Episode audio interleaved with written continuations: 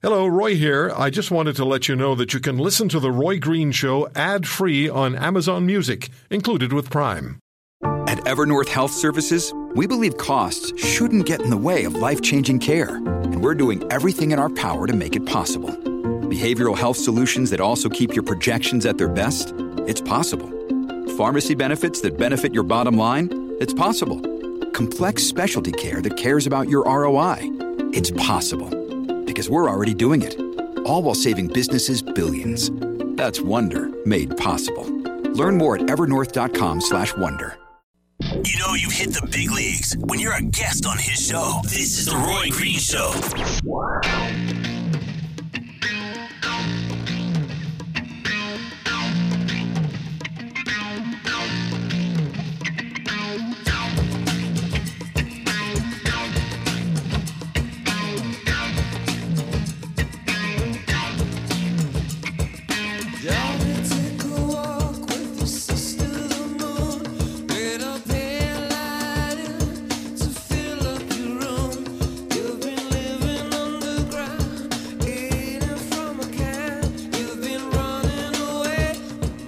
I just want to say this. Here we're navel-gazing about what we're going to do as far as our natural resources in Canada are concerned.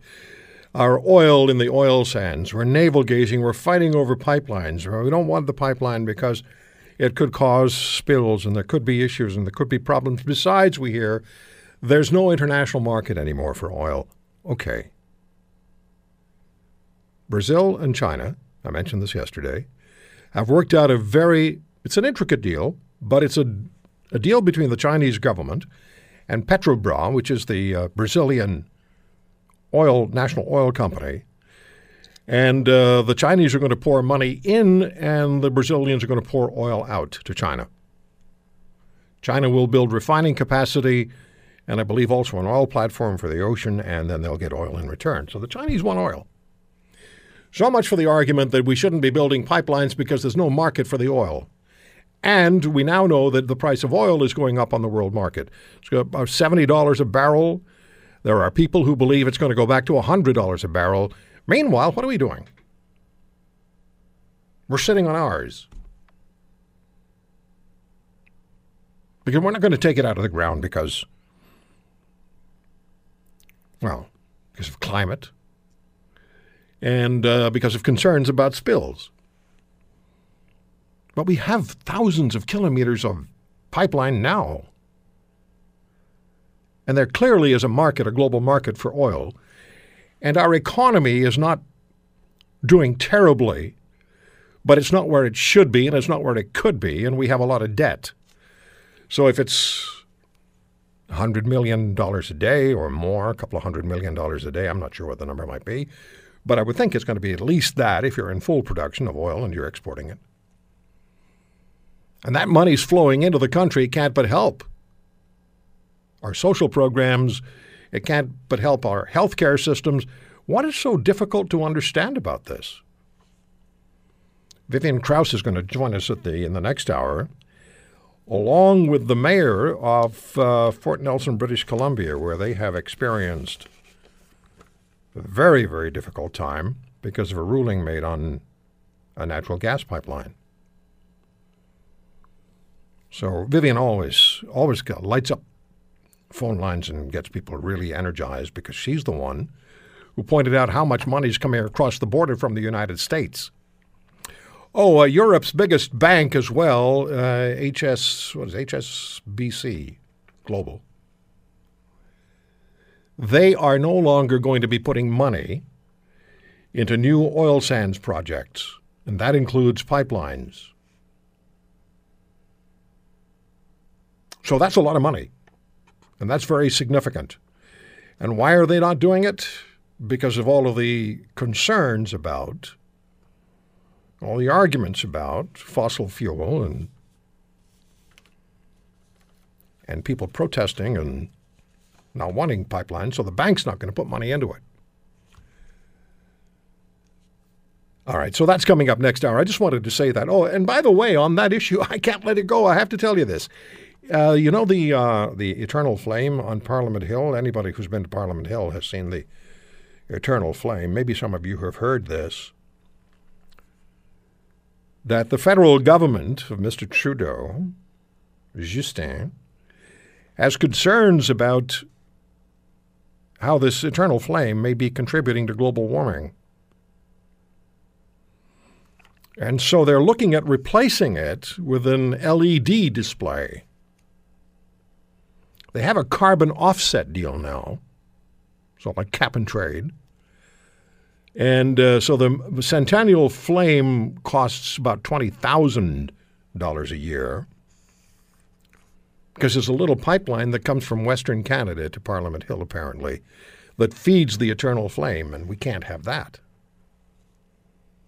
We cannot possibly have that. So shut down the eternal flame. Apparently the eternal flame is not eternal. But we'll have a nice LED display. I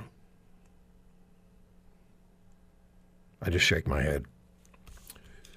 All right, so here's the story we're going to get at for this half hour, and we'll include your calls at 800-263-2428. We talked about it yesterday. It's time for us to get at it and take calls. And I was reading a story in the Toronto Star by Alan Woods from the Quebec Bureau of the Star. And it reads, starting next week, asylum seekers arriving through the Canada-United States border could be fast-tracked to shelters and services in Ontario if that is their preferred destination. After a cry for help from Quebec, which claims there could be 400 refugee claimants coming into Canada each day this summer, federal officials said they're working on a triage plan. It's not clear yet whether refugee claimants will be flown, bused, or sent on a train, but those who indicate upon arrival that they want to go to Toronto will soon be hustled out of Quebec. We're in the process of working at the official level with both Quebec and Ontario to determine what is in the art of the possible, what could it look like, said one federal official speaking to reporters on Background Friday. Isn't that beautiful bureaucratic speak? We're in the process of working at the official level with both Quebec and Ontario to determine what is in the art of the possible. What could it look like? I think one of the main points to consider is how would the province of Ontario and Quebec and the municipalities in those provinces like a system to be designed that also suits their needs. Talk about polybabble. So parts of the new plan, which was hatched at a meeting Wednesday night, will be in place in the coming days. Will it be completely functional by the end of next week? I can't say, but certainly some basic elements of it will be in place, said an official. And a spokesperson for Ontario Immigration Minister Laura Albanese said the province is working with Ottawa and Quebec, but it's too early to comment on details of how and where asylum seekers might be transferred to Ontario. So you illegally enter Canada from the United States, and most illegals who enter Quebec from the United States do so from Champlain, New York, and they arrive in Hemmingford, Quebec, and they either walk or drive or ride or somehow get along Roxham Road. And I said yesterday, I know exactly where that is. And then they're met by Canadian officials and brought into the country. And then the whole process of investigating how they're going to fare gets underway. I'm looking for, I received an email, and I cannot identify the person who sent the email, but I'll find it, and I'll read it to you after the break. And it's about this. And it's somebody who's involved in it. Sent me an email today that is just confidential. Well, I can share it with you, but I can't identify the writer, so I'll do that. And my number is 800-263-2428, 1-800-263-2428.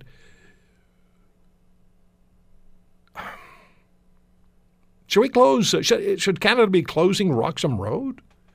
If that's where the illegal people are wandering into Canada, because the Safe Third Country Agreement between the United States and Canada says that you can't just move from one to the other without claiming asylum in the first country So should we be closing our border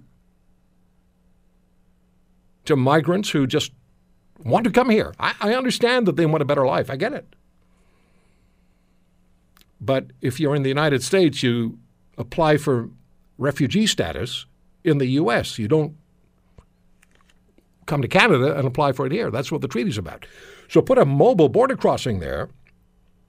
As I said yesterday, a couple of SUVs and some staff. And if you are coming in from the United States and you want to be a refugee in Canada, send them back to the United States. See, this is where you have to claim refugee status. Similarly, if somebody was in Canada and wanted to go to the United States, it works both ways. The U.S. officials would say, apply for refugee status in Canada, not here. And I know there are folks who will say he is such a cold-hearted, miserable something or other. No, I'm not. I'm just a realist.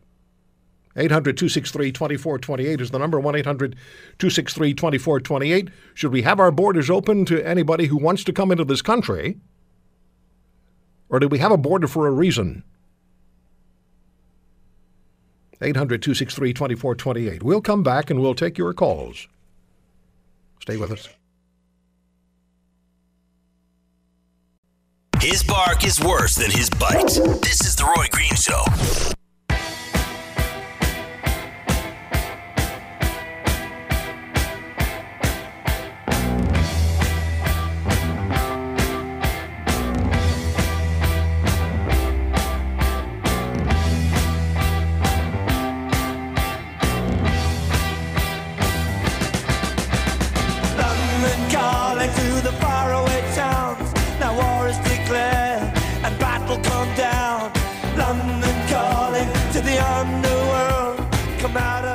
Listen back to anything that we air and the podcast at RoyGreenShow.com. Here's an email that I received from someone who knows about what's going on as far as the migrants and refugee claimants issue is concerned and as far as government is concerned.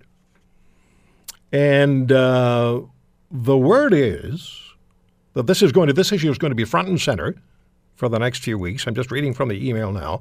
Again, I can't identify who sent the email. Initial opinion from the public is going to be instrumental in the rapid deployment of people and resources to deal with this. And those first images are going to be either mothers hugging RCMP with tears of thanks for Canada saving them from fear of persecution or a person in clear need of expensive medical services. Those first images will likely set public opinion one way or the other. So that's from somebody who understands the government side of things and how they'll make their decisions. Now, let's take your calls at 800-263-2428 and ask you how you see this. Diana's in Toronto. Thank you for the call, Diana. Okay. First of all, I'm furious because I walk when I do my groceries. Now, the refugees have taken over the spots where our regular people are that beg. So now every store I go to one day, the ladies are standing there. I said to one lady, I said, how long have you been in Canada? The government should be looking after you. She had only been in Canada 6 months. They stand in front of our grocery stores, and the husband apparently sits and has coffee. Okay, Diana, thank you for the call. It's not really what we're talking about. It's about whether or not we should be opening our border and, in fact, now saying to migrants who come into the country, do you want to go and live in Toronto? If you want to go to Ontario, we'll move you to Toronto. That'll happen as early as tomorrow. Rob is in Oil Sands, Alberta. How appropriate is that? Go ahead, Rob. Hi, Roy. How you doing? Good, sir. How are you? Good.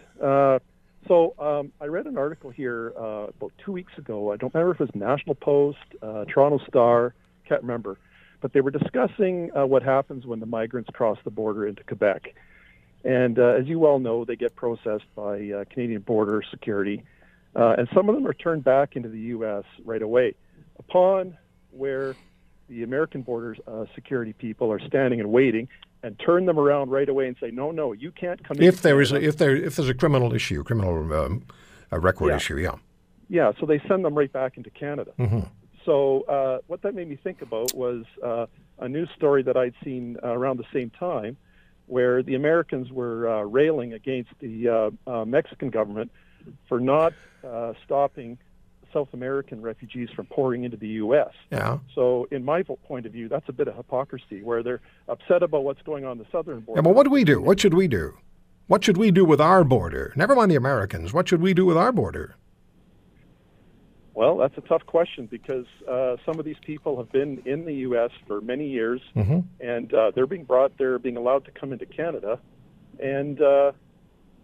But if you come into Canada at a supervised, at a regular border crossing, you're not, and you declare refugee status, you're not going to be allowed into the country because of the Safe Third Country Agreement. Thank you for the call. Appreciate it. Barry's in Regina. Hi, Barry. Thank you for the call. Go ahead, sir.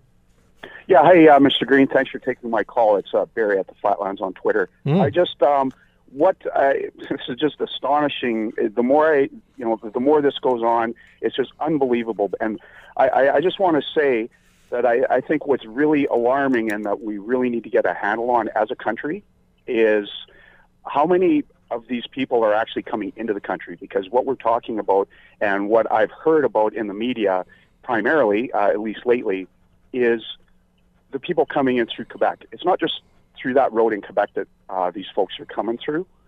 And I think the problem, and it is a problem, it's a huge problem, I think the numbers are conservative, and it would be really nice to have a good idea as to what the actual numbers are. No, but what do we do? What is our course of action, Barry?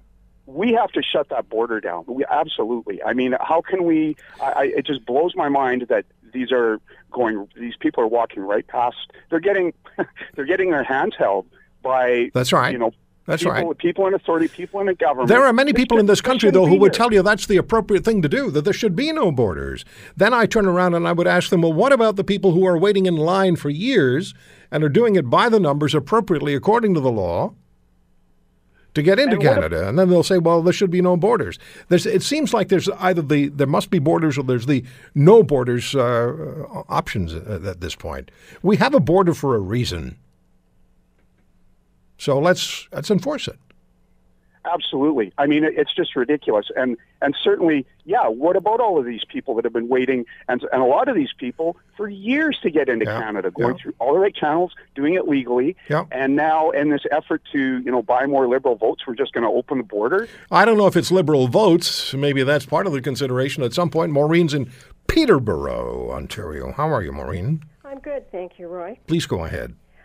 Roy, these are economic refugees.